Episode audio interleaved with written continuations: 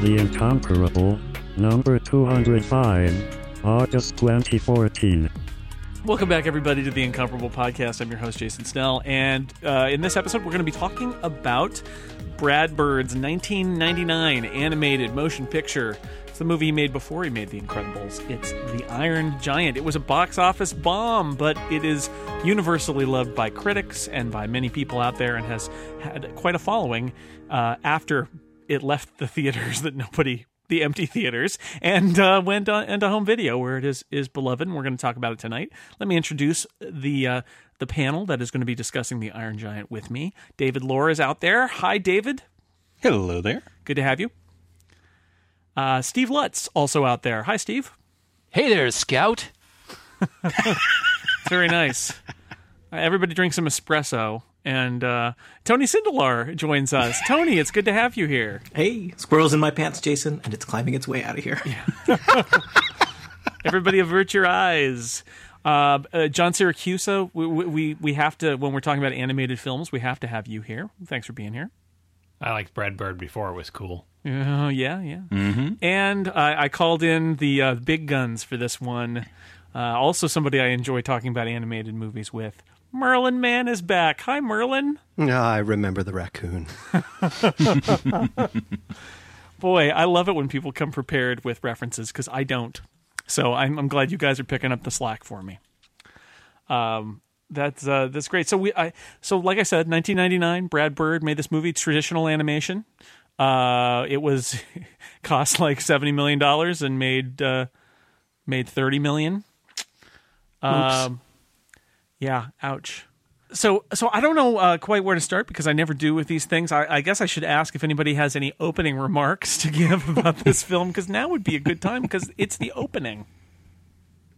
Nothing. All right, you you, you dragged it out of me. Oh boy. oh man. That was harder than usual. I, I didn't have one, but I, I do have a, a thing to start with. And the the thing I think I thought of when rewatching this is that this movie, we, you just discussed it. This movie has a lot of problems as a product because as a product, as as conceived, it's a it's a family movie, you know, for children and adults, set in a time period that no children will have any memory of. Or or the or the parents of those children, quite frankly. Yeah, or maybe maybe it'll be like their parents' memories or whatever. And the the underlying themes of the movie are it's not just arbitrary the setting. Like the the, the themes of the movie are intertwined with this whole Cold War setting and everything. And so and you know, there's no cute animal sidekick. There's no uh, royalty. There's no monsters. It is, yeah, it does not work well on paper. If you were to, if you were to, I'm, I, it almost amazes me that this movie got made because it doesn't look like it should work at all. And truth be told, watching it back again, some parts of it work for fine for me as an adult. But I'm like, are kids ever gonna? I, I kind of understand why it didn't make a lot of money, which is a shame because it's a, it's a great movie, but it it I'm gonna say it's ill conceived, but I I just think like, boy, how did he ever manage to get this made? Well, reading up on the uh, production on uh, the ever useful Wikipedia, it sounds like uh, just as they were ramping up production on this thing, Quest for Camelot came out and did absolutely horribly, uh, and kind of threw the whole uh, the whole Warner Brothers animation studio into whack. Um, and, and somehow that translates to them not paying that much attention to what Brad Bird was doing on this production and him being allowed to do basically whatever the heck he wanted. Not sure how that works exactly, but It was also originally conceived as a musical, if you can imagine what that would be like. well, it was a musical, sort of. Uh, Pete Townshend put together the uh, his his version of it, which was supposed to be. uh, It's been a while since Tommy was out, and I feel like producing another horrible rock opera. So, let me find this ancient uh, this ancient book by the guy who married Sylvia Plath, and uh, and we'll set that to music. That explains why Des McAnuff is uh, is credited here too, because they were the collaborators at the La Jolla Playhouse, in fact, on on Tommy. Um, Right. And so that explains why they're in- inexplicably credited as producers on this movie. Well, they did produce this for the stage at one point at the what the Old Vic in London or something.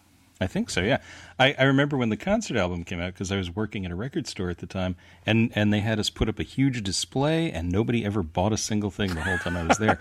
but you know, we had to play it and listen to it in the store. It's like, oh, the Iron Man, the Iron Man, and uh, you, know, it wasn't awful. I could see why nobody ever did anything else with it, but I guess Brad Bird had so much free reign that at one point he just decided to jettison all the songs, and Townshend said, "Eh, whatever, I got my check."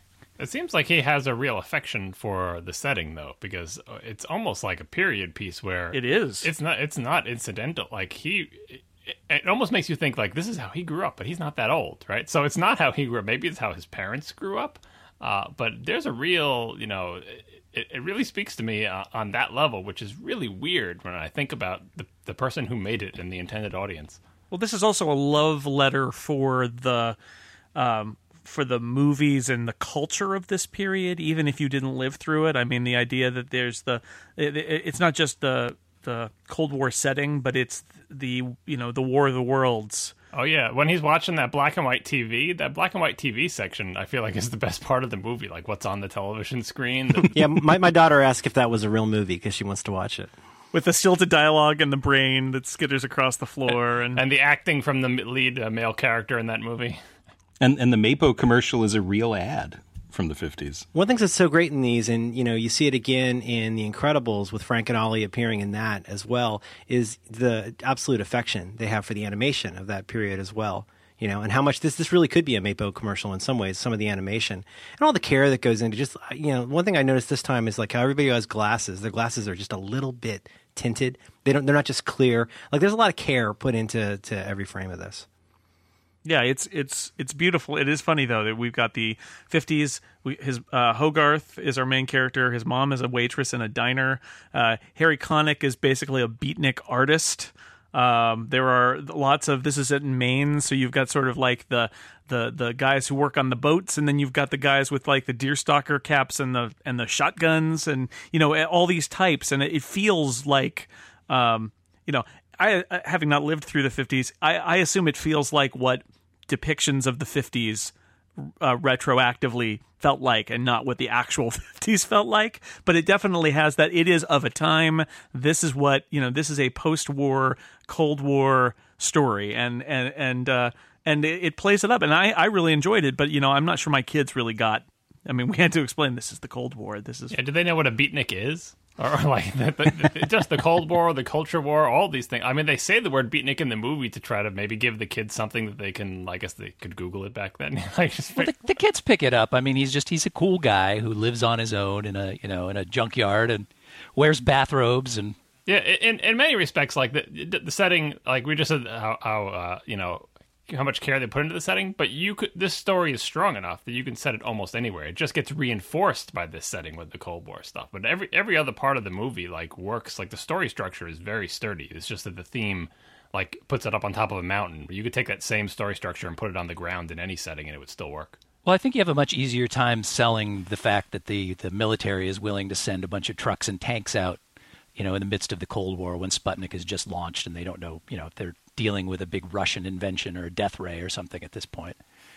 it's definitely got this. This movie has got the um, at the start. It's a classic, uh, uh, a boy's uh, you know boy's dream story, uh, fairy tale kind of thing, where it's. Uh, who what what kid in the 50s wouldn't dream of getting as Hogarth says my own giant robot right so he finds this robot he befriends them there's a little bit of that uh, mouse uh, taking the thorn out of the paw of the lion kind of thing happens where he saves the iron giant from being electrocuted at the power station and the convenient giant on-off switch that every power station has outside it. That is a super useful feature for your power plant. You have to have one of those. it's a master control in case something happens and a giant robot is caught in the power lines you can just go boop It was, uh, it was an insurance thing in the 50s. You had to have an on off switch. Yes. and you just run up to it Yeah. Well, there was a fence. The fence got knocked down, but Yeah. you know. that's true Good point. That that well then it makes perfect sense. if it was behind a fence, that's that's okay. But then the robot is sort of you know he he's somebody has shown him a kindness, and the robot obviously has no has no memory. We have no idea where the robot came from. There's no it's never explained, which I, I which I kind of love. Um, but that's how this story starts. As we, we meet Hogarth, we know that he's got a mom but not a dad. He, uh, you know, she works really hard, so she leaves him to take care of himself. Sometimes he ha- he watches that really uh, hilarious. Uh, zombie movie basically. Um, definitely that feeling of the old black and white tv but his antenna gets eaten. So he has to go out on a on a on a journey and that's where he meets the robot. And that all happens up to the point where where the robot uh, starts following him around like a like a a, a stray dog that he's collected. Um, it, it, up to the point where there's a, a, a train wreck caused by the giant not being able to put um try, he tries to eat the tracks and then tries to put them back and then the train hits him and he breaks up into a million pieces and I like how chill the engineers are after that. I mean, the engineers literally hit a giant monster at dark in the middle of the woods in Maine and the train derails, and the engineer is like, "Someone out there? Everything okay? How's it going?" he he is seen with bandages around his head afterwards, so perhaps he's just you know concussed. and that's the that's the um the cameo right there, right from the classic animators of of Disney, who we see again in The Incredibles. Yeah, they were they were what do they call them? Was it the, what do they call them? Siracusa, this like the seven old men, nine old men. And they, they worked on Bambi and Dumbo and uh, maybe Snow White. Pretty much everything from the 30s to the 50s. Um, it's amazing. So they invented, you know, the, the 12 principles of Disney animation, which are still taught to this day. Uh, those two work together on um, The Illusion of Life is a really great book written by the two of them. That's like that's a, a classic textbook in a lot of animation courses. So this is the the um the train wreck is what brings us our um our plot when the the the Fox Mulder of 1957 Kent Mansley appears on the scene. He he is from some office of of investigation. He's from the Bureau of Unexplained Phenomena. Yeah, you you only see his car door briefly because his car is then eaten. and and I have to say, I mean, Christopher McDonald does his voice and he does a great job with it, but it is the William Atherton role, and he's doing a William Atherton voice. It's amazing. He's he's he's like the he's totally like the '90s that guy. I don't know. I'm not sure Atherton would have tried so hard to ingratiate himself to the kid. It just doesn't seem his style. But, uh, but Atherton would have done a chloroform on the kid, though. That's yeah, that's for sure. Probably, probably before even talking to him. I don't know. The, the ingratiation is so smarmy when he tries to be so, so you know, so-called befriend Hogarth that you never believe it. Hogarth doesn't believe it. Nobody believes it. It, it, it is. I, I would say. I think of William Atherton in, in something in something like uh, like Ghostbusters: A Real Genius, especially where he he is he has that ingratiating like ah yes what well like in ghostbusters what is the magic word right? But he doesn't mean it. He is just a jerk. And mansley is exactly like that. That's a that's a good call. He's got that quality he's got that quality that i used to have of somebody who who who thinks that people like him. And he and especially he thinks yeah well easy text. He also he thinks and he he thinks he understands kids you know, when you meet somebody who's like, I understand hey, how kids sport. work. You know what I mean, Ranger? how you doing, Buckaroo? oh yeah, I wrote I wrote a bunch of those down. That is great. Tiger, Slugger, Cowboy, Champ, Ranger. Just keep on going.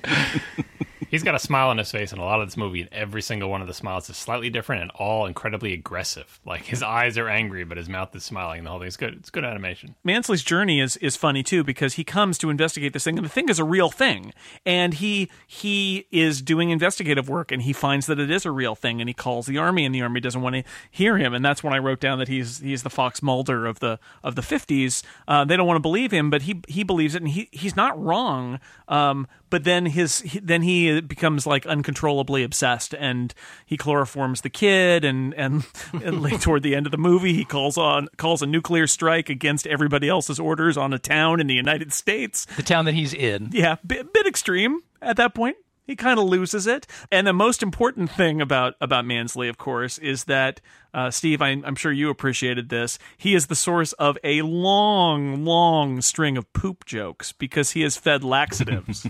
so many poop jokes. yes, poop jokes are measured by a buttload, so that's uh, appropriate. Oh, the, my favorite is that he crumples up the laxative into Mansley's milkshake, and uh, he asks what it's called, and he says it's called a landslide, which, of course, yeah. it would be. but then he's describing he's describing the uh, the he's going poop poop when it's going through the air.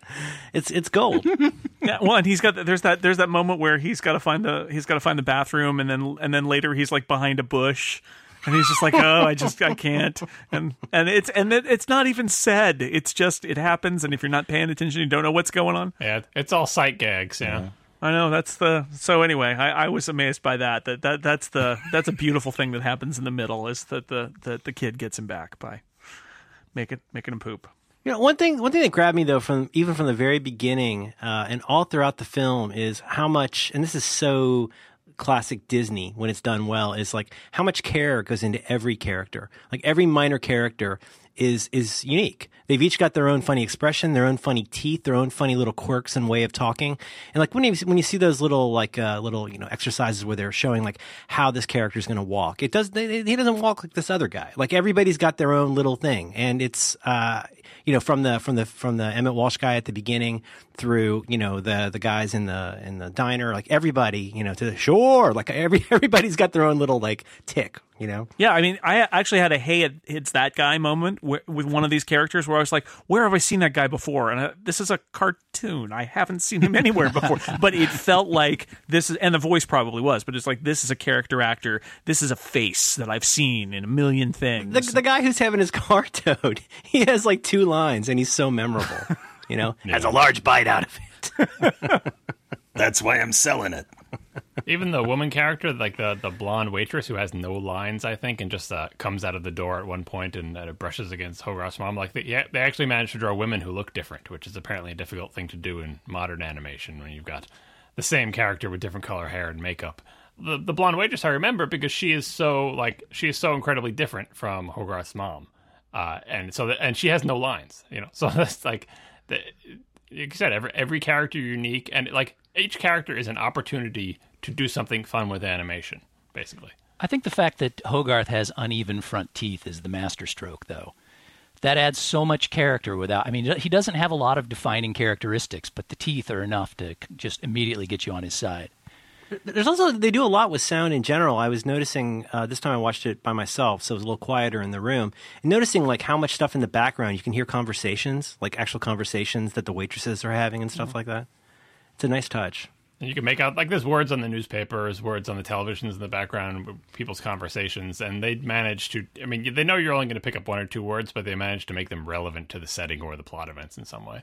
The diner has like three different conversations happening simultaneously that if you listen they are all relevant and they all lead into you know you can hear the guys at the booth behind them having that conversation the whole time before they interrupt and it becomes you know it, it's it is It- that's a great scene Although how they manage to discuss anything with no ear holes is utterly beyond me. Yeah, that's that's a stylistic choice that's weird when their ears are so big. I was happy that they all had they had ten fingers. You know, not all cartoons have ten fingers. Yeah, it did, make their hands look a little big because Hogarth's hand looked a little bit comical, but all the all the features exaggerated a little. Uh, someone in the chat room pointed out that Brad Bird was born in 1957, so maybe this is not so far off from his child. Obviously, he would be an infant during this time and not a child. But the thing that yeah it's set, set the year he was born Yeah, I know. But the, so the thing, the thing I was picking up on uh, for memories of uh, of just being a boy in any time, the kid thing details. Uh, one of them was when he has to distract his mother uh, by making a noise so he can drag the big robotic hand through his house. Uh, he has a coin, and instead of just throwing the coin into the other room, he he flicks the coin. Does anyone know how to do that? Where you snap your fingers and point your elbow at the target you want to hit, and snap your fingers. Yeah. He does that with the coin rather than just throwing it, and hmm. that's that's a kid thing to do, learning how to do that, whatever. When he dismounts his bicycle riding to the junkyard at one point, he gets off on one side and glides while standing on the pedal for a little while. There's no reason to do either one of those things. He could have just thrown the penny, he could have just arrived on his bicycle and gotten off the normal way, but that's not what little boys do. Little boys learn to do all these little boy things, and so you know those little details really pull you into the setting, and it, it makes me think that like that Brad Bird is, if not drawing himself, drawing like parts of his own childhood. I think about the first scene where he, he appears in the diner and he runs up to the counter and he jumps on the stool and he does the thing where he's talking to his mom and he's just swiveling his like you know torso back and forth on the on the on the stool because you know he's a kid he's not going to sit still while he's talking to his mom he's going to be fidgeting with everything. Um, I love his uh, his child phone mannerisms the you know formal but completely you know dead inside. Hi, this is Hogarth Hughes. Who's calling, please? also, if you want your mother to leave you alone, what you do is go into the bathroom again. Poop. You go into the bathroom, make lots of grunting noises, and it's like, "Oh, are you okay in there? I'm fine. Leave me alone." That apparently worked for Mansley too. Yep. A lot of poop jokes in this. That's all I'm saying. Let's see what else. Uh, what else should we talk about? I mean, we should talk about the giant.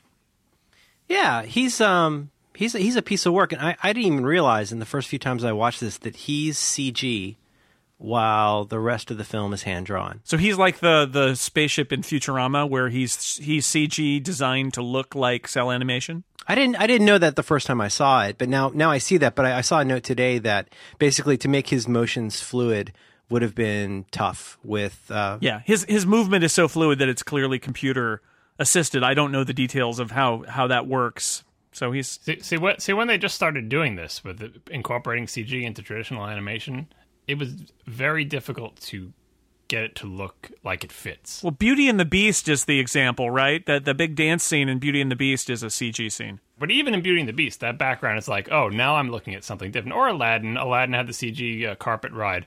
That is not incorporated well.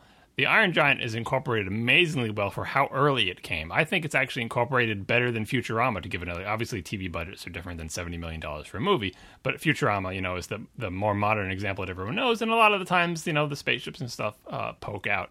Yeah, C- CG, like it's it's almost like like you know your advice, John, on, on how to set your TV so you don't get that uh, soap opera effect. It's almost like when you see CG stuff in cel animation, it looks too fluid. There's that one in in Miyazaki. Sometimes there's one where was it Howl's Moving Castle? No, it was one of the ones where there's a big walking castle, big walking structure, and it looks really CG. You know, it's too smooth. There's too many parts moving at once. It doesn't have any kind of like jumpiness in the frame, and it looks out of place. I didn't get that at all. That's why I couldn't tell at first. Well, so in Princess Mononoke, the, the not to turn this into Miyazaki podcast, uh, the uh, the Night Walker was all done in CG, and Miyazaki didn't like it and redid it all by hand, or had them redo it all by hand or whatever. So uh, you know, it's it, it's a high bar for that. But uh, the big thing, if you're looking for, if if you're not looking for like, oh, it doesn't look like it fits in, like it's a bad matte job, or like it looks like it has specular highlights when nothing else does, or whatever. The big thing to look for is that 3D things are always perspective correct. right? so when you rotate the camera around, they look exactly like they would from that thing. Whereas hand-drawn animation is not perspective correct. Many cartoon characters, you know, Charlie Brown, uh, you know, is a great example do not look like any real physical three-dimensional object could look like from from various angles. And then you have to transition from this pose where we know what Charlie Brown looks like to this pose, and there is no in between that makes any sense there. Whereas a 3D shape, you model it and and you put the virtual camera on it, and it looks it looks correct from every possible angle. So it's usually very easy to pick out the 3D things, uh, even if they do a perfect job of blending the textures. But in this movie, because the Iron Giant is an Iron Giant, his perspective correctness and his proportions and everything work because you're like, oh, he's a robot. He's not a flesh and blood, wiggly, you know, squash and stretch uh, Disney animated character. He's a robot, so he should look like that. And they do such a great job with the detailing that he never looks like he's popping out from the frame. He always looks like he's there. Yeah, before I realized it was CGI on the robot, I, I wrote the note that I was impressed at how they managed to get the perspective on the robot just right from down at Hogarth's level. Because there are several scenes that are taken from where Hogarth sat, and you're looking up at the giant towards his head, and you really get this amazing sense of how huge it must be from the perspective of the kid. And uh, I- I found that pretty impressive, and uh, I'm less impressed now that I realize it was a computer behind it. You should be so impressed that they fooled you. That's what I'm. I'm getting there. I'm, it- the fact that it didn't uh, that it didn't stick out like a sore thumb to me is also impressive. So I, I can't believe this thing was. I mean, the, a couple of things I read suggested that this was pretty constrained. He had to pull in people from CalArts to help out with some of the animation. It, this does not feel like a rushed movie to me. I mean, you know, maybe thank God for Quest for Camelot that you could get the poop jokes in. But you know, it's amazing that I, you know, I thought it felt uh, like they, everything he wanted probably got into this. even the Dean unzipping his pants and unleashing the squirrel, which I think if the studio heads had been paying attention, might not have made it to the final cut.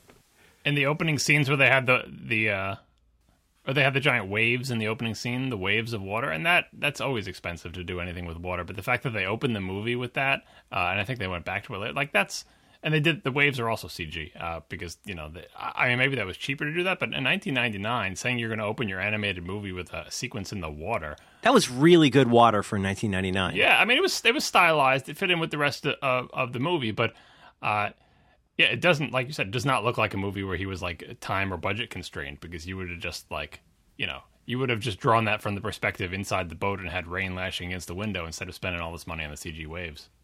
So, John, I um, obviously saw this movie many times before I ever saw Castle in the Sky. Um, and when I saw Castle in the Sky, I thought, hey, nice robot. I wonder. And I assume that this is a huge influence on Brad Bird for doing the Iron Giant. I know that the probably it's possible that the book, um, the the Ted Hughes book, influenced Castle in the Sky. I don't know, but the the certainly when I saw Castle in the Sky, I thought, oh, I, it felt very Iron Gianty to me. Well, there's a there's a long tradition of big giant robots in Japan, so I don't think you can pinpoint any one uh, influence. Design wise, the bucket head, the trapezoid chest, the sort of simplified design. Maybe you can draw a connection there. I forget who among the Pixarian people are the rabid Miyazaki fans and who merely just like him. So I don't know. Uh, I don't know if you can draw that straight line, but we can look it up after the show. I don't know. It certainly reminded me of that, but I, I don't know what the influence is. That's the the robots that like guard the garden. Yep. Yeah, yeah. It, the, I, I immediately saw that in uh, Castle in the Sky. Yeah. Yeah, it came to mind anyway. Now there's a statue. My 12 year old took one look at it before we watched it and said, This is like a giant alien rock'em sock'em robot, right? And I said, Well, kind of. He just overcomes his programming. But but he immediately was like picking out different robots that it, it reminded him of. I was like, all right. The uh, when I when I see the end part of this movie, I think of uh, Brad Brad Bird's school notebooks because during this is not the point of the end of the movie, but just the, another detail at the end of the movie when he when all the guns come out, he starts bristling with weapons. The weapons that he that the Iron Giant has inside him are interesting and imaginative to the, to the point of like the things that ki- some kid would doodle in his notebook. It's not just like a series of guns. Oh, like the articulated arms, or the little the little thing where he fires off shots in different directions by by intersecting the spinning disc with a little needle type thing that sends them out. It shoots it like a revolver, like a Western revolver, like ticka ticka ticka ticka. Yeah. I could totally see that on Brad Bird's Pee-Chee folders back in the day. right. they, they could have just said, okay, a bunch of guns come out and now he's in battle mode or whatever. It's like, no, there's like, we got to think of seven uh, awesome imaginative weapons. They, they got one gimme with the War of the Worlds type beamy oh, snake things on the head, but everything else they did was fairly original and interesting and is on screen for a split second. It is not important to the plot of the movie, but clearly a lot of thought went into it. Well, it is the payoff of uh, seeing that the giant is a weapons platform and that he is made for for destruction. That is the payoff. But you're right; it's there for a, a second, and then we don't see it again. I think I think that's a big that's a big part of the movie on multiple watchings for me is uh, mm, I don't want to say it's awareness, but like what what the robot knows. You know, I, I like you, Jason. I like the fact that I don't really know where he came from or like why he doesn't know what he's for. But I don't know. I mean, I don't know. It sounds D- dent in the head and space are the answers, by the way. Well, the only the only issue with that, and it's not really addressed by the film, and obviously for for clear reasons, uh, we are totally screwed as soon as more of these robots show up. no, they're all friendly. You just don't shoot at them; they'll be fine. I, I, I assume it's a planet. I think it's a Planet Hulk situation. I think he got, got ended up falling off and ending ending up in the wrong place. But uh, but you know, I mean, to me that becomes somewhat poignant because it's not so different from that Cold War mentality of like, hey, listen, I don't want to be a monster. I don't want to kill anybody. But if somebody shoots at me, I'm going to destroy their country. Yeah, no, I think it's pretty clear that a robot that's loaded down with that many different kinds of weapons is not a peace loving robot. Well, or but he's a defensive robot though. He's he's his job is to go somewhere and and be a guard or defend, I guess, and or maybe till he's activated. But I like that. I think that works as I don't know. For me, that worked as an analogy for the Cold War in some ways too. Which is nobody thought they were a monster at the time. Nobody thought that what they were doing with arms es- escalation was something that was going to you know endanger generations of people they thought they were doing what they had to do because they knew so little about what the other side was doing we've got to we've got to you know get all these guns. Otherwise, you know, we're going to be dead. And that uh, not not knowing what's going on, I think, really feeds into that Cold War paranoia. That's what made it paranoia. Is we didn't we didn't know what a shambles the Soviet Union was. You know. Yeah, I think that's why the uh, the emotional bit at the end of this movie that we'll eventually get through. The reason why I think that works, or at least it works for nerds of our stripe, if I can include us all into this, is that if you identify with the robot, not Hogarth, but the robot, that is a, a lot of the uh, emotional payoff at the end of the movie because you know it's kind of an Edward Scissorhands situation. You know who you know what alienated child has not felt that they are large, capable of, of mass destruction, but ultimately misunderstood and being shot at by everybody. And you know, you know what I mean? Like that's uh, by the end of the movie, we're identifying with the robot, and we're not thinking of Hogarth anymore. And that's uh, that's maybe why this is a cult classic and not a widespread movie, because maybe you need a certain kind of uh, disposition or childhood experience, or both, to identify with the robot in this movie. I I would also like just to clarify for, for my own purposes that we, we, we differentiate the end of the movie and the endemic end end end of, of the movie because I got some thoughts on that. All right. There's two things I don't like about this movie. Uh, I'd like to return to, but you know, yeah, I mean the the, the entire like what should have been the end of the movie, uh, absolutely uh, staggering. You know, You think the cat uh, should be talking at this point, is what you're saying? time for a break for me to tell you about our sponsor. And this week we got a brand new sponsor. The Incomparable is being brought to you by Drobo. Very happy to have Drobo as a sponsor. What is Drobo? Drobo is a family of storage products. They give you big storage, fast storage, and protected storage. Protected against hard drive failure. Storage that's easy to add to when you need more capacity or easy to replace if something goes wrong. Now, let me tell you, for years I have had a uh, a Mac Mini server in my house. I'm on my second or third now of the upgrades over time, and uh, that's where I store all my media files, all my junk. Uh, that uh, especially as a laptop user, I don't have the space on my MacBook Air for this sort of stuff. I have it on my server. Um, it's also attached to my TV, so I can play some stuff back on my TV right there from the media server. It runs a music server, lots of things. Um, and about two months ago, I attached a Drobo 5D to it because um, previously I had attached a whole chain of of uh, Thunderbolt and FireWire and USB hard drives over the years.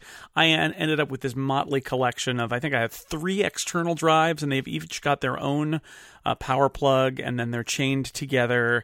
And some of them are kind of finicky, and then if the power goes out, one of them is off and doesn't come back on until I press that button. And it was a mess, and I replaced it with one thing, the Drobo 5D.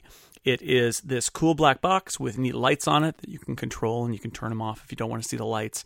And you slide drives into it, and it shows up as, in this case, a single drive. I have this single amazing 17 terabyte drive waiting for me. But more impressively than that, if I wanted to uh, pop out one of the drives, let's say one of the drives goes bad, hard drives do go bad from time to time. I don't lose any data because Drobo is protecting against hard drive failure. It's got this amazing system where it's writing the dr- data to multiple places. So if your hard drive dies, you pull it out, you put in a new drive. Drobo works to repair all the uh, all the problems, and you're back in action. I've been using it a lot. Um, the 5D, the model that I'm using, attaches to my Mac Mini server. I'm on a gigabit Ethernet network here at home. Uh, I take all my incomparable project files when I'm done, and I, I drag them over the network, drop them onto the Drobo. Super fast. All my media files are on there. It's it's great. I really love it. Um, it has uh, Thunderbolt, which is how I'm connecting. It also has a USB 3 interface. There are other Drobos too. There's Drobo Mini, which is much more portable. It's uh, about three pounds. It can uh, it can have up to four two and a half inch drives. And uh, there's also the Drobo 5N, which is a networked version of the, what I've got. It'll actually attach to your TV and uh, stream video to your TV using uh, Plex, uh, and it also just attaches to your network. So if I didn't have my server, I'd probably get the Drobo 5N and use it as my uh, network server. Uh, my target for Time Machine and my media jukebox. That's pretty cool. And you can also add a, a, an MSATA SSD accelerator, which accelerates reading by adding a little SSD into the equation and uh, sort of caching your files and making it even faster than before. So Drobo's been around a long time. The first Drobo launched in 2007. It's come a long way since then. Now they're super fast, attached to your network or attached to Thunderbolt, and there's even the mini version that's small and portable and yet full of great storage, plus protecting your data against drive failure, which is key because drives are going to fail. Like human beings, drives are mortal. Anyway, here's what you need to do if you want to check out Drobo. Go to drobostore.com, D R O B O store.com, and here's the offer code to use for $50 off either the Drobo 5D or the Drobo 5N. Offer code SNELL. Ah, That's a good one. My name. Put in my last name. You get $50 off either the Drobo 5D or the Drobo 5N at drobostore.com. And thank you so much to Drobo for putting a single box with all my stuff on it in my house and for sponsoring the incomparable. I wanted to mention a couple uh, a couple uh, gags that I really liked, um, or at least one one gag that I like a lot is the um, when Hogarth and Dean uh, Hogarth eventually takes the robot to Dean at the junkyard, and there's that moment where um, where first Hogarth drinks espresso and is bouncing off the walls, which I really like, and, And you get all of his backstory in that in that 30 second bit of him. Everything you ever learn about Hogarth, you get in 30 seconds while he's hopped up on espresso. His name is Dean. We like Dean. It's a very nice line. And then there's the really funny thing is Dean's like, nope, nope, no way. See, forget it. See you later. Cut to 37 minutes later. All right. That's a really nice gag. I like it. He can stay. Dean is also really chill, just like those engineers. You know, he's there's there's some kid sneaking around in his scrapyard in the middle of the night, and he's like, "Come on in, it's Maine." You know, come come hang out with this scrap art scrap artist and have some espresso while I hang around in my kimono. I'm totally I'm totally not creepy. You know who you can't trust? The man from the government. And that child grew up to be Stephen King. Yeah, the, you know the the uh, I, I like that though. There is that feeling of like this is a town where people don't lock their doors and you know and it's and it's like sure kid whatever. I mean, and I really feel it's like I know who your mom is. I know where you live. You know, I go to the diner. It's fine. Whatever. What's going on? And he's cool. He's he's he's cool about it. he doesn't have any chloroform that he's sharing. yeah, pers- personal The studio was paying enough attention that he offered him espresso and not something else, at least. This is interesting, though, in that it's a PG rated uh, animated movie where they, they clearly reference alcohol in several occasions. Like they accused the old codger at the beginning of uh, being drunk on whiskey or beer when he sees the giant robot. And then later you see the general sitting in his room watching some Western or other on TV while Mansley talks to him, and he's got some whiskey neat sitting on the, on the uh, side table next to him. The general, I like. Uh, I always like when there's a rational uh, military person, and so we ha- we have uh, Mansley being all the, the crazy Atherton type thing, but the general, for the most part, John Mahoney. He's totally reasonable.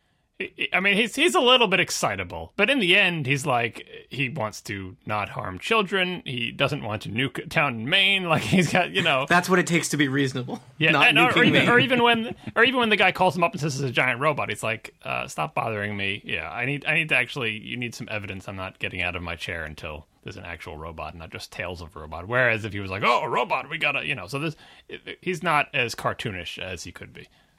Yeah, I like I like Mahoney, and at the end, he he is very clearly acting rationally. He he he doesn't believe the the crazy robot talk at the front, and then at the end, it's very clear.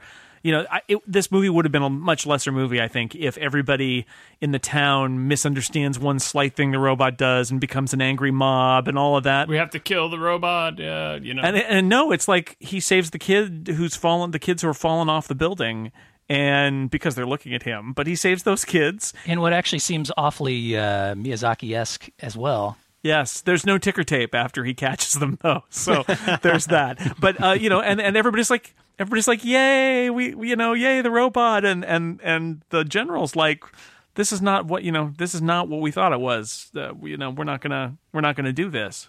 I enjoy that after Mansley orders the launch, um, he uses his last couple minutes on Earth to like chew him out. Right? He's like, I've only got a little bit of time here. I want to make sure that you know how dumb you are before we die. or, or making sure he can't escape, as if he could drive away in a jeep, a jeep fast enough to escape the the oncoming nuclear blast. But Well, he's looking for something to duck and cover under, I think. There's nothing out in the town square that he can hide underneath. This is the the cartoon version of the that uh, Hunt for Red October. You know, you've murdered us. It's that you fool. But uh, you know, it's all okay in the end. Um, what else? Before we get, we shouldn't you know get to the end yet. Uh, what else do people? I already talked about poop jokes. That was key that I bring up poop jokes. I like I like the way their um, relationship evolves. You know, there's a lot of stuff I, I was you know willing to. Well, I'm not like a super critic, but I was willing to overlook, you know, a lot of stuff about the skepticism. Like the town's not that skeptical that a robot just saved these kids. The mom seems to warm up to the robot pretty fast. I was okay with all that because I, I love the way that Hogarth and, I mean, you know, really the heart of the film, the middle of the film, so much of it is about their relationship and how quickly uh, the robot is is getting this new culture. And I think that's a lot, really where the heart of the movie is. The, you know, beating heart of the movie is you know getting the idea of Superman and understanding you know this new world that he's in. I thought that was I thought it was all really well done and doing it in those little steps and you know doing the cannonball and all that stuff. I thought that was really well done. the Superman versus Atomo thing is brilliant too, right? Because it's this robots are supposed to be the bad guys, and and and not only is that a piece of of of pop culture from the from the 50s like here's a superman comic book. Let's let's read it. I'm trying to teach you about life on earth by showing you about a superman and an evil robot which is not life on earth. Uh, but you know and and that he's like no atomo superman. Beautiful. Yeah, even even after showing the lesson, Hogarth wants to play act that game, and Hogarth wants to be the good guy and wants the robot to play the bad guy, and the robot feels bad about playing the bad guy because he doesn't want to be the bad guy.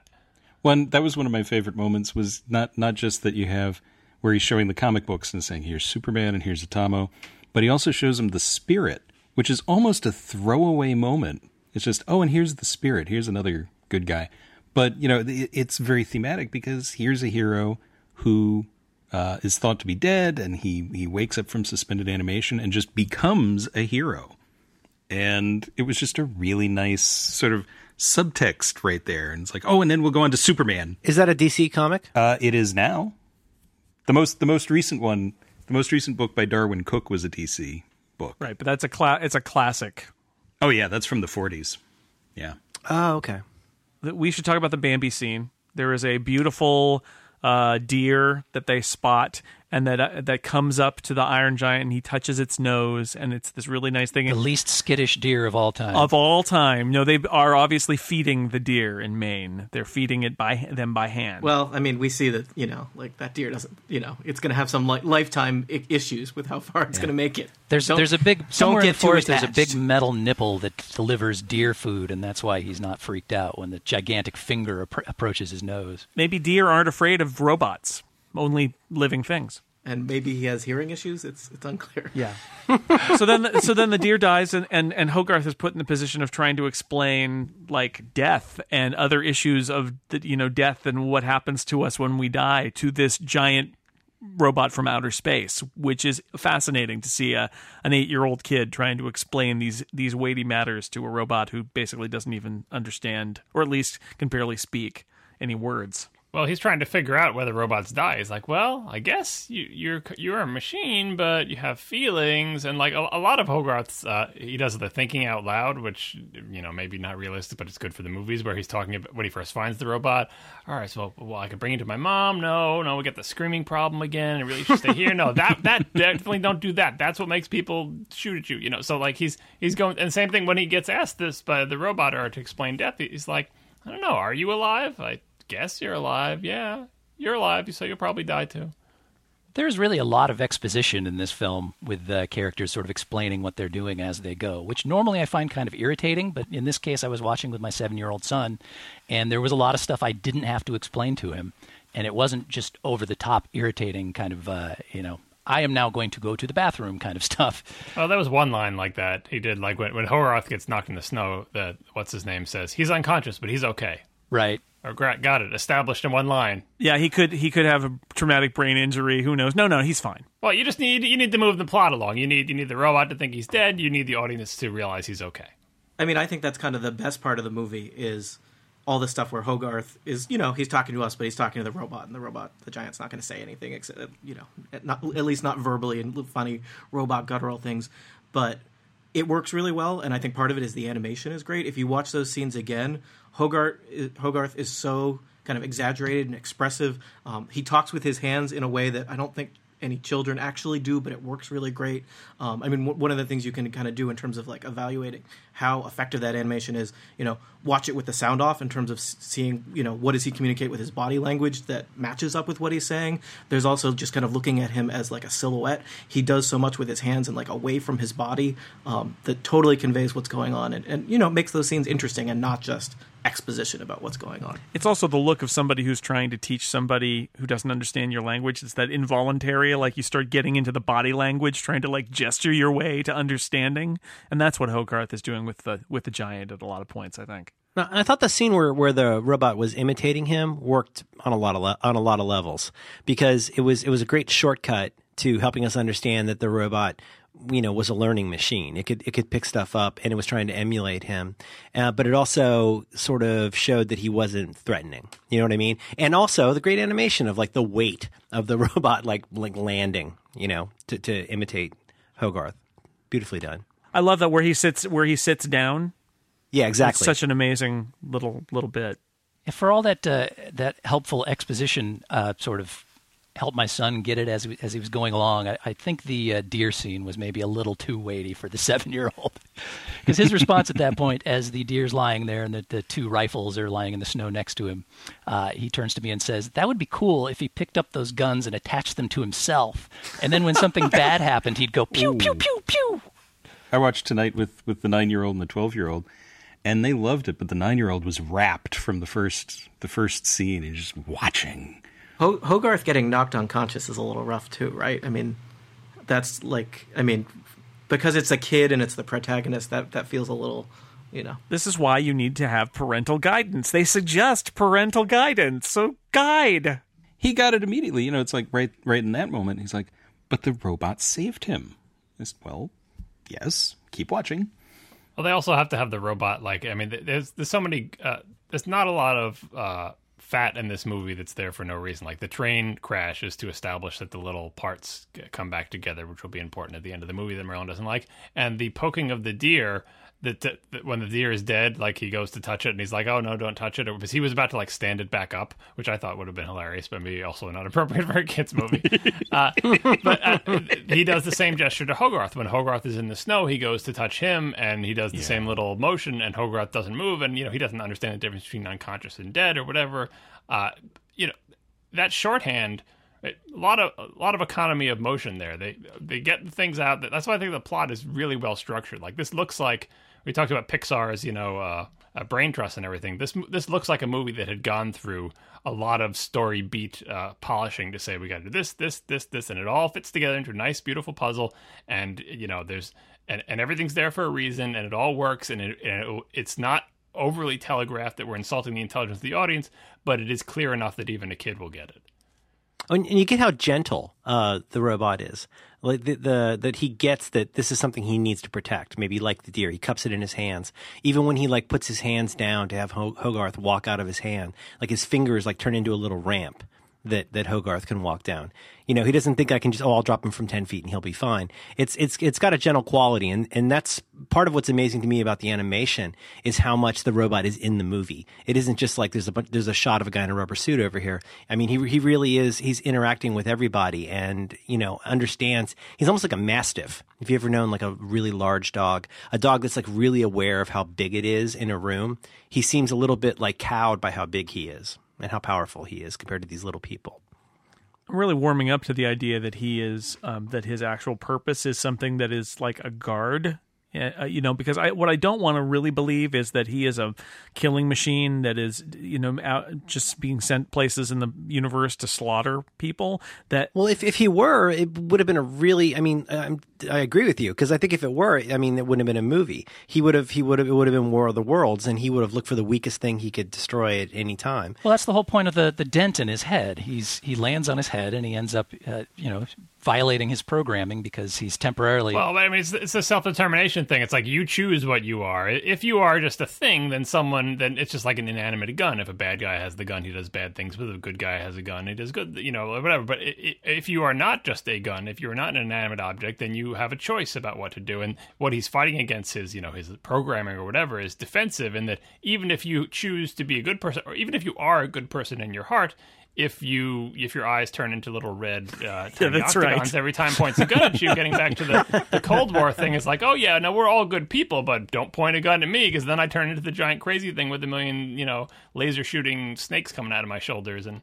And and that's that's why it's important that every time he does that is because it is purely a defensive reaction. He's not going out there and hunting things. and that's why I, li- I like to believe that the, the the dent in his head is to have him lose his mission and not know where he's supposed to be or who he is. But I, I would like to believe that the you know, and again we are arguing about the personality of a giant metal uh, creature, but I like Fictional giant I- metal creature. of course. Well, yeah, later we'll talk about the real robots. so so I'd like to believe that the that the giant is fundamentally is a defender. I think that's a really good way to think it. He acts, he responds with lethal force when attacked, but he's not going out and seeking things to destroy. And so I, I like that thought that this is a, a creature that's built with huge armaments, but you know is not fundamentally. We see he is not fundamentally um, a destroyer of things. He he only acts when he's when he's shot at. Now I think that's I think that's plausible. Like he would be he might be shot out like if he's part of some intelligent alien force, he might be shot out to some planet where we don't know what's going to happen. Hey, listen, don't shoot the place up unless somebody's shooting at you, and then that's something we need to know about and you need to defend. I think it, I think it's sensible. All right. Well, either way, we're totally screwed because even if he's a defensive weapon, what are the odds that four or five more of these things land on Earth and they aren't shot at? Steve's worried. he he came here accidentally, but I think he's an offensive weapon, and I think that uh, the the reason uh, it's like the defensive stuff, like your reflexes. If you touch something hot, like you can't, that's not going to come out of you from getting a knock in the head, but you'll forget your programming. So he's essentially, you know, he's forgotten what his programming and mission is, and could be commanded to be an attack robot. I think that's what he is, is an attack robot. But underneath it all is the well, you know, defend yourself. So the defensive stuff is still there, and at the end, when he gets really mad because they killed Hogarth, the dent pops out of his head, and after that, he's ready to shoot Hogarth. Hogarth is not a threat to him. Hogarth is not pointing a gun at him, but he was about to blast him until Hogarth said, "You choose. You have to choose who you are," so on and so forth. So I, I totally think he's an offensive weapon on the planet that he came from, or whatever. It's just that that programming got knocked out of him, and all that was left was like the brainstem kind of. Uh, if you are threatened by something that looks like a gun, and and you know what a gun looks like because you're a military robot, you react. But at the end, he goes full bore offensive. He's just destroying everything in its path, including almost Hogarth, because his anger, you know, pops the dent out of his head in typical animation, uh, exaggerated fashion. Although he's pretty good about targeting the, the tanks and the military vehicles and things and not taking out buildings and whatnot. Well, it's, it's GI Joe. People eject just in time, you know. Yeah. Well, you know, he's he's not Superman, at least the Man of Steel Superman, because he actually takes care of buildings. John, you know, I, I, we can, I, like I said, I would like to, I, I like this idea of trying to believe that that, he's not a killing machine. Although that, that definitely is a perfectly reasonable interpretation. I, I only mention this to mention that uh, in the chat room we have an opinion that the, the Iron Giant is actually a love machine, and I think I, I just wanted to put that out there. I think that's wise words, wise words. That's a different reading of the Cold War. I've seen that movie too. Um, I wanted to mention a couple other things. Uh, well, we're talking about the giant, so we got to talk about Vin Diesel. I think you know, is this Vin Diesel's greatest performance, or only you know? Well, no, it is. We'll find out next month. Groot. Yeah, Pitch Black. Pitch Black is pretty good. Yeah. Pitch Black is good. I bet he's going to be a great Groot. I got a good feeling. Well, sure. Similar number of lines. Yes. Um, you know, so he's good in moderation or in lots, in quantity, both. He's really versatile. But it's it's a great. I mean, you- you need a rumbly, you need a rumbly robot voice, and uh, Vin Diesel provides a great rumbly robot voice for the Iron Giant. He's, his voice is so processed, though. He has so few lines and it's so processed that the animation does most of the acting for him. Not that I'm saying he did a bad job or anything, but he is, he's buried in this movie. and yet one of his best performances. This is what I'm saying. You anyway, think so? Supposedly they wanted to have like a, a purely mechanical voice, but then they decided that- I, I I feel like I can hear a voice in there. One of the wacky things in this movie that I wanted to mention is Hogarth's um, sleep off with Mansley. It's like one one one step above a uh, a staring contest. Is the they're both across the hallway from each other, uh, vowing to stay awake and not let the other one have the upper hand by being awake. But so brilliant though how it incorporates like the helmet that we've been seeing him wear, his dad's helmet. Like how great is that? Yeah, and then at the end. Uh, Mansley uh, has uh, has won, and then he falls asleep. He falls asleep and wakes up and sees that Hogarth's still in his bed and goes, "Ha ha ha!" Good morning, Kent. then he walks by, says, Morning. Yeah. That got a loud laugh from my son. My, my my gag, my favorite gag in the movie is when when Kent is on the phone with uh with uh, Fraser's dad and and freaking out, and he's staring at the oven mitt with the wacky face, like making the like the goof, and he, it's as if to say, "Don't you tell me I'm crazy." He flips the oven mitt around. Such a perfect note. When uh, John was talking about how compact this movie is, I just wanted to, to bring up the fact that it's it's refreshing after two two and a half hour animated films to encounter one that gets it done in one and a half hours. It's it's amazing. I mean, for a while watching this film the first time, for the first time in I don't know, fifteen years or whatever it's been, um, I was like, man, that there wasn't that much to that movie, and it took me a while to to realize, yeah, that's I, they didn't need any more. everything that's in this movie is in here for a reason and that's it. There's not a bunch of fluff, and uh, there's not a bunch of extra gags thrown in for no reason. It's fairly light on the gags, even though the ones that are there are good. And involve poop generally. The, the last film that I watched for this uh, for this podcast was 1776. and, How, do, how does that compare? You can watch this movie back, forward, and then backward, and then forward again. the poop the poop jokes aren't quite as good, That's true. But the poop songs are amazing. but uh, but you can actually get through this movie without having to poop, which is nice. Should we talk about the end? Let's talk about the end. Okay. Uh, does does Merlin have an opening statement about the end? you know, I don't want to. I'm, you know, I don't want to be pegged with that. I, I, I like the end that I think maybe kind of should have been the end. I think it's one of the. Oh God, I mean, like, Room gets You know- kind of dusty at the end of this movie, doesn't it? I get real dust. We watched we watched it the other night, and my my daughter's like, you know, why why do you always get weird at the end of this movie? I'm like, it's it's it's it's it's, it's amazing. I like it's it's it's so perfect, and you know, and I, I just feel like it it really is. Hmm. So we're going through two things just very unrelated to what you guys just said. We've been going through a huge Harry Potter movie phase at our house. We watch a Harry Potter movie like every night.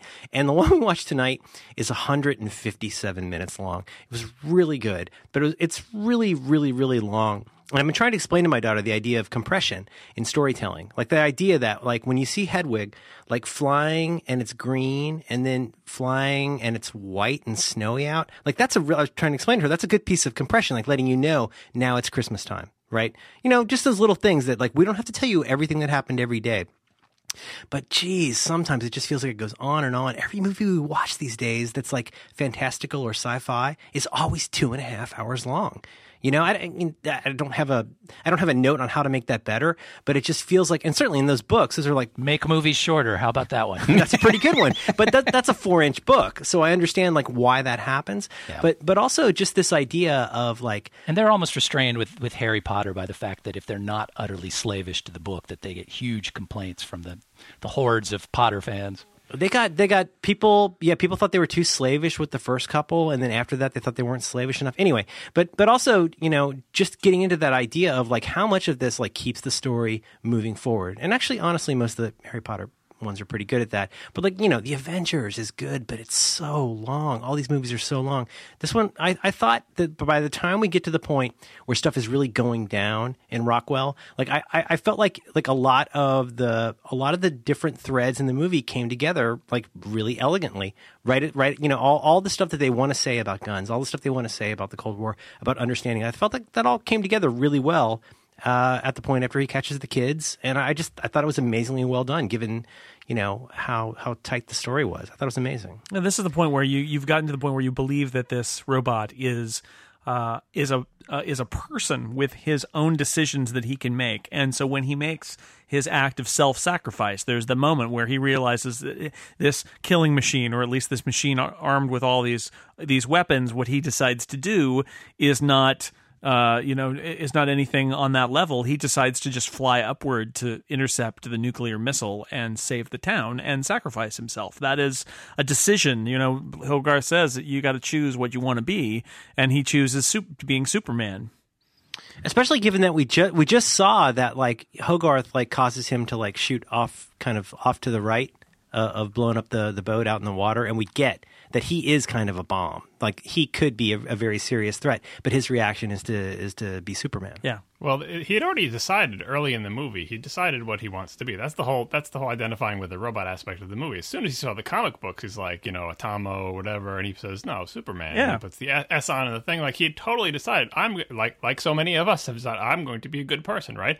But he fa- he fail he fails in that. Well, that's interesting too because he seems intrigued by Atomo at least briefly. Well, well, he wants to know what everyone else thinks of him, but he but he wants to be Superman, and he fails at being Superman repeatedly. He constantly, whenever a gun comes out, he's almost he almost kills Hogarth a couple of times. He almost nukes that the the, the battleships. Uh, and the end of the movie is not now I finally decided to be good. He was trying to be good the whole time. The end of the movie is him successfully being good. For him for him turning his desire to be a good person into actions that you know you know what I mean? It's like the self It's it's not that hard to want to be Superman. It's it's hard to actually do it on the day. Right, and especially hard for him because you know he's his programming or the you know he's design he's designed to be he's got all these weapons coming at him. He's designed to blow things up. That's what he's good at. So all these excuses of why he's failing to fulfill his thing. And at the end of the movie, it's it's him realizing as he goes up to the missile that he is he has now become the thing that he wanted to become, and also is dying at the same time, which is why we and, and like and that like I've seen the movie many many many times. Every time I watch it, I think it's not going to affect me this time because I've seen it I've seen it too many times. Like and it's so it's so corny. You know, I am not I am not a gun. It's like it's like is that that's a little on the nose writing wise. It's like it's like three. It's three syllables. Three syllables, and, and you're like, oh, Right, and, and it's and it's also it's so on the nose. You're like, oh, you you couldn't come up with something better than that. That's like a kid's, book. and then it still it still works every time. Well, it's perfectly orchestrated, right? I mean, he's flying through space. The the the missile turns around. There's a great swell of the score. You get uh, Hogarth echoing in his head, "You are what you choose to be." He says, "Superman," kind of you know stoically, and then he closes his eyes, and that's what kills me. He closes his eyes, and it's, he's got like a little bit of a smile on his face, even though he knows what's coming. And it's you couldn't possibly have orchestrated that better. It works so perfectly. Yeah, it's kind of like uh, uh, too bad I wasn't on this episode with you, Jason, but kind of like the Karate Kid, corny in every possible way that you could be corny. But when all those corny pieces come together in just the right way, you realize why this is a formula that works. So we should talk about the end end part, uh, which is the uh, you know what I've been starting to call the ET ending, which is you you know I have an opening statement for this, sort of. oh okay okay, well I can't wait the end and It's not really an opening statement. Well, it's not my opening statement. So uh, at this point in the movie, my son had been watching the whole thing enraptured. Uh, my daughter walked into the room to have some lunch. She decided not to watch with us. and uh, she was munching on something at the table, and uh, the whole real ending happens where he blows up, and she says, "This movie is sad." She hasn't seen any of it up to this point, but she's clearly this movie is sad. And then my son, the seven-year-old, with a smile, turns around and says, "No, it's not going to be sad. I know what's going to happen. It happens in all movies." Oh, he's not wrong And, uh, and uh, yeah, a little bit later, he gets presented with a bolt, and he looked back with the most knowing grin.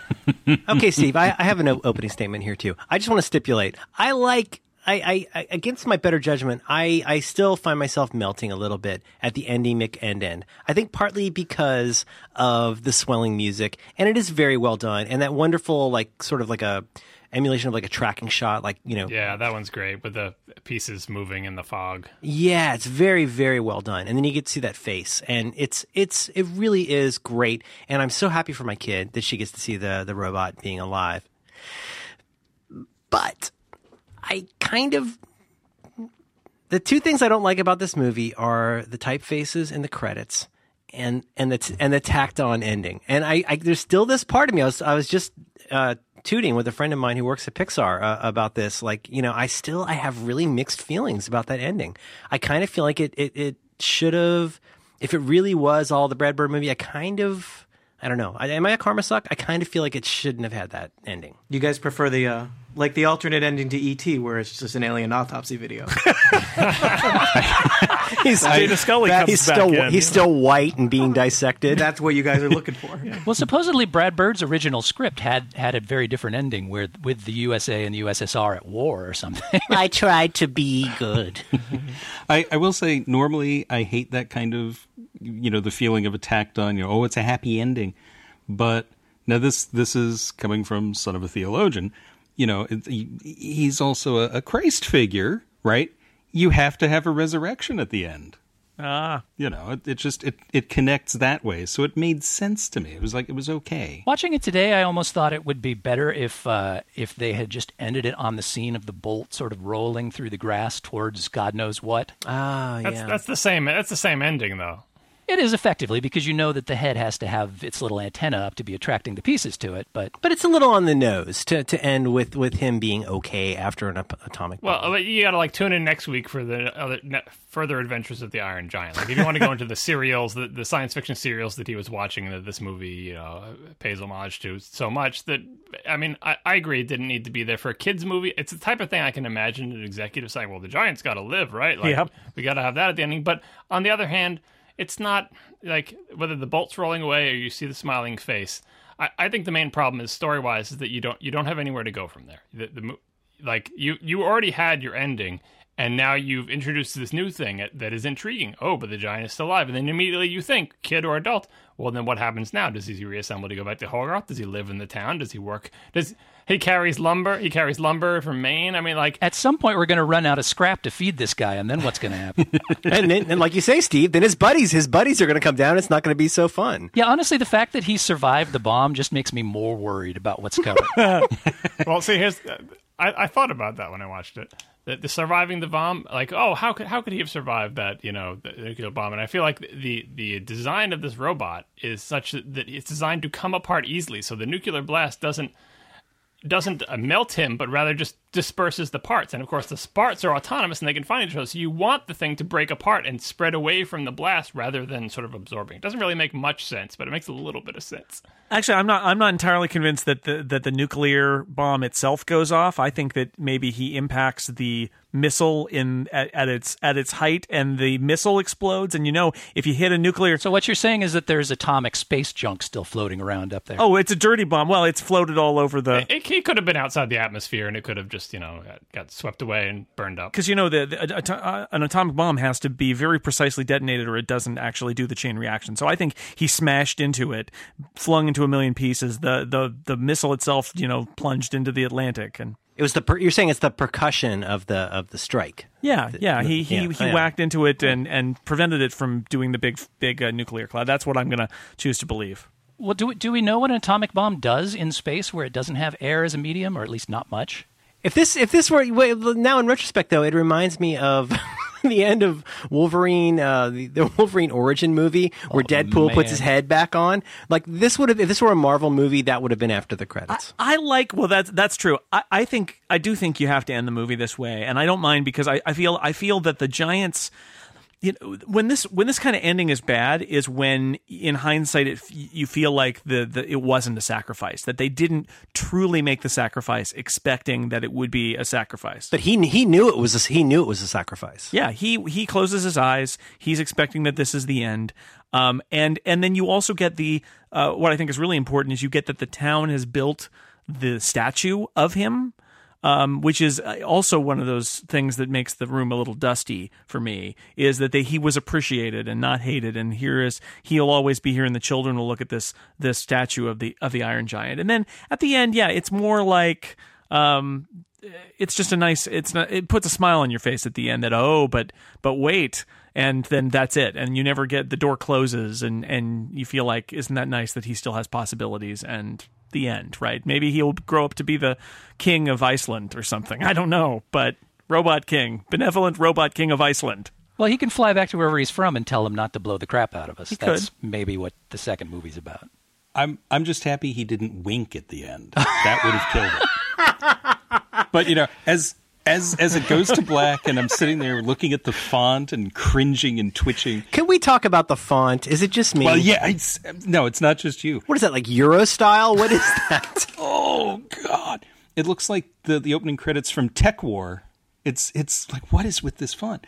But you know, we're sitting there, and, and my 12 year old immediately says, "So when do they make Iron Giant 2 Giant Harder?" As well, uh, I don't know. Yeah, that's when the love robot programming really comes out.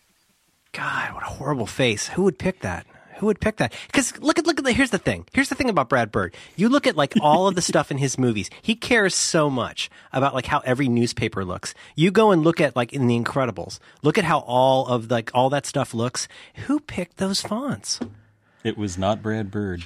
It's kind of like being an author where you don't get to pick the title of your book. Well, in, in non Pixar studios, it seems like the people who make the movies don't get to pick the credits. You know what I mean? Well, this was made on a very, very low budget, you know, for an animated feature and on a very tightened schedule. So maybe this was just one of those things where It was $70 million. That's not a low budget.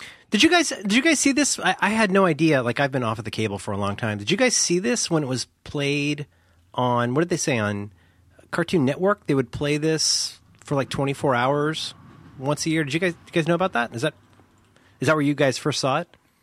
I saw it there one year. This was their Christmas. This was like their Christmas story. Like they would they would play this for 24 hours on. yeah that's what Wikipedia says anyway I heard about this from Roger Ebert you know because he gave it a, a really positive review Emmet Walsh. It's got Emmet Walsh.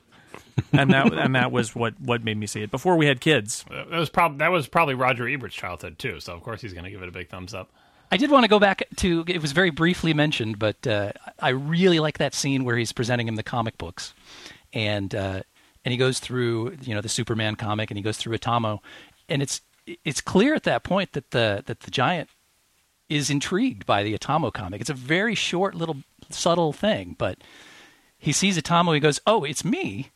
And then Hogarth very quickly says, "Oh, he's a bad guy," and he covers it up with a Superman comic. And in that in that mere moment there, you could almost see, you know, an alternate version of this story where he does go bad. But you know, in that in that brief moment, That's also a kindness of Hogarth, right? He do, he he doesn't want to think of this robot as a bad guy, and so he's like, He doesn't want to know the the world is racist against robots. "Yeah, check out Superman. He's awesome."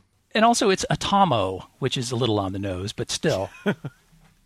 Oh, the the atomic holocaust video in the classroom is great. With the guy, with it's almost, Oh, it's that almost was like a uh, what's his name, uh, something K, where the Ren and Stimpy guy, where the kid is left on the desk and on the pedestal of, of Earth that has been unharmed from the bomb after the blast. the desk is there too. What's what's the what's the Ren and Stimpy guy's name? John Kricfalusi. Yeah, that that that anime, that whole film strip looked like something he could have done. Yeah, that's the well. That's your that's your modern uh, snarkiness inside the '50s thing. Is these media portrayals that we get, where we get the duck and cover video and we get the horror movie. You might want to stick that in uh, notes, uh, Jason, if you can find it. Atomic Cafe.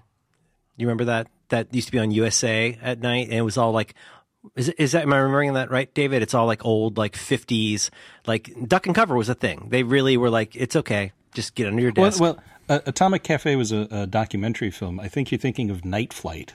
That was the USA thing that showed like all these weird 50s movies and stuff. Yeah, but there was yeah there was one that had a, that like had collected a whole bunch of those wackadoodle like like fifties uh, you know municipal safety films. Yeah, that that is Atomic Cafe. That's that's that.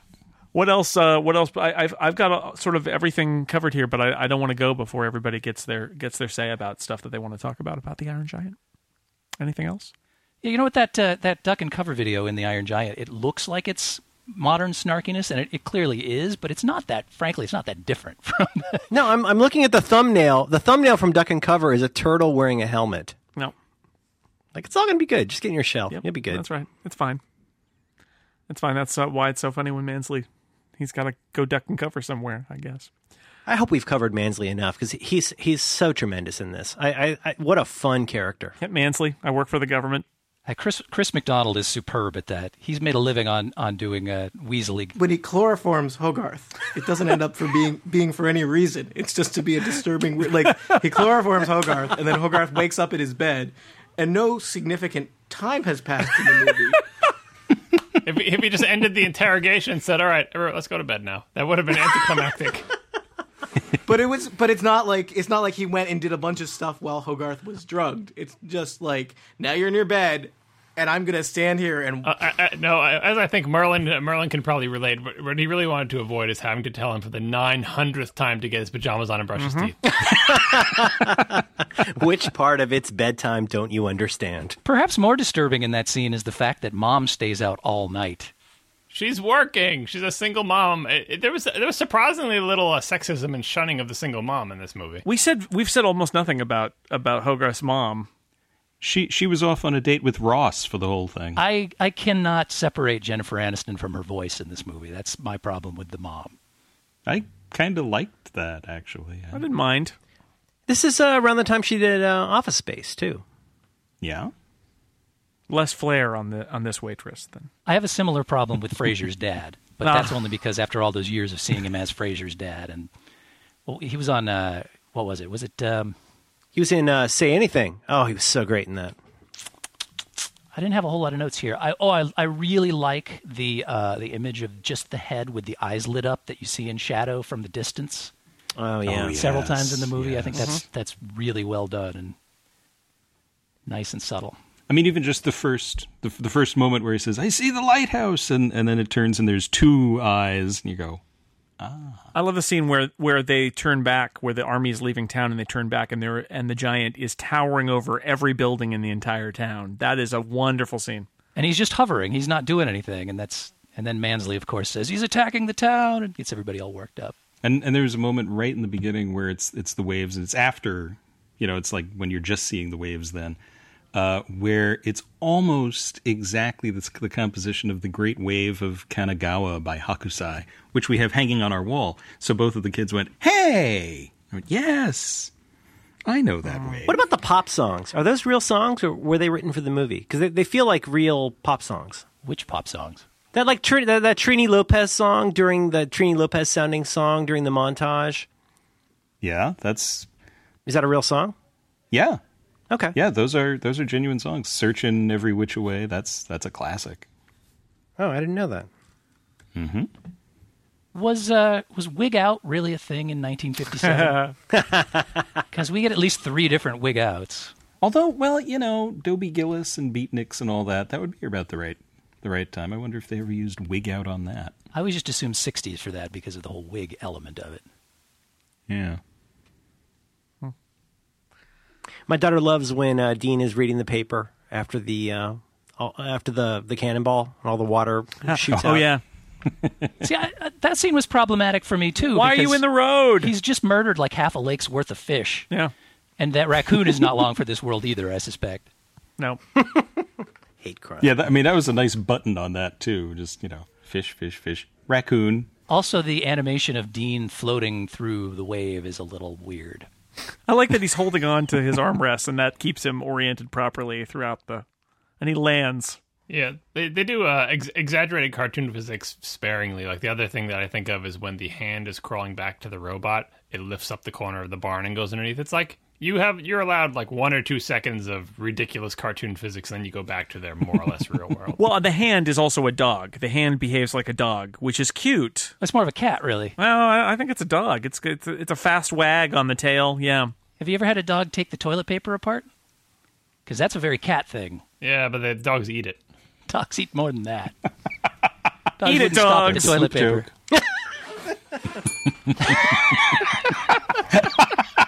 I think you got it. You, you nailed it, Jason. right. It's in the can. in the can. Got it. All right. Yeah. I'll. Ra- I I think it's time to wrap it up then. Do you remember the raccoon? All right. Well, that brings us to the end of our discussion of the Iron Giant, which was lovely, and I'd like to thank my panelists for discussing it with me. Steve Lutz, thanks for being here. Oh, I'm glad I could be here, Jason. It was a uh, it was a fine time. I wouldn't want to talk about those poop jokes with anybody else. I was gonna say, yeah, I, I almost didn't uh, join in, but I knew you would be sad if there were poop jokes discussed, and I was not here to. It would feel wrong. I would feel as if one part of my body had popped off and was slowly beeping its way back to me. So I'm glad you could be here. Uh, it's a very disturbing image. Yeah. I can tell you But what part that would be if it was Steve. so. David Loehr, thanks for being here. Thank you. Anytime. Anytime. Well, then uh, I'll take that as a. uh, yeah, no, I appreciate it. Tony Sindelar, thank you for being here. John Siracusa, thank you for being here to talk about animation again. We we veered into anime just for a moment there. We'll have to talk about some uh, other animated films in the future. I think. Yes, I, I am also not a gun. All right. I've heard that about you. Good to know. And Merlin Mann, thank you for coming back. I really appreciate you being here. This was a lot of fun. I rest my case. All right, that's good.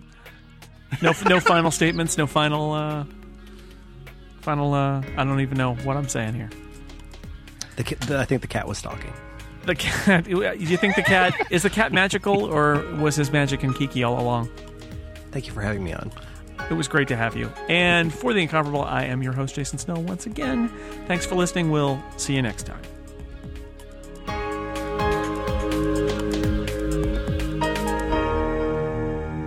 Want to know what we're doing next? Want to know when our t shirts are back on sale? It's going to happen soon. Sign up for our mailing list at theincomparable.com. Just scroll down to the bottom of the page, give us your email address, and we will send you neat emails every now and then.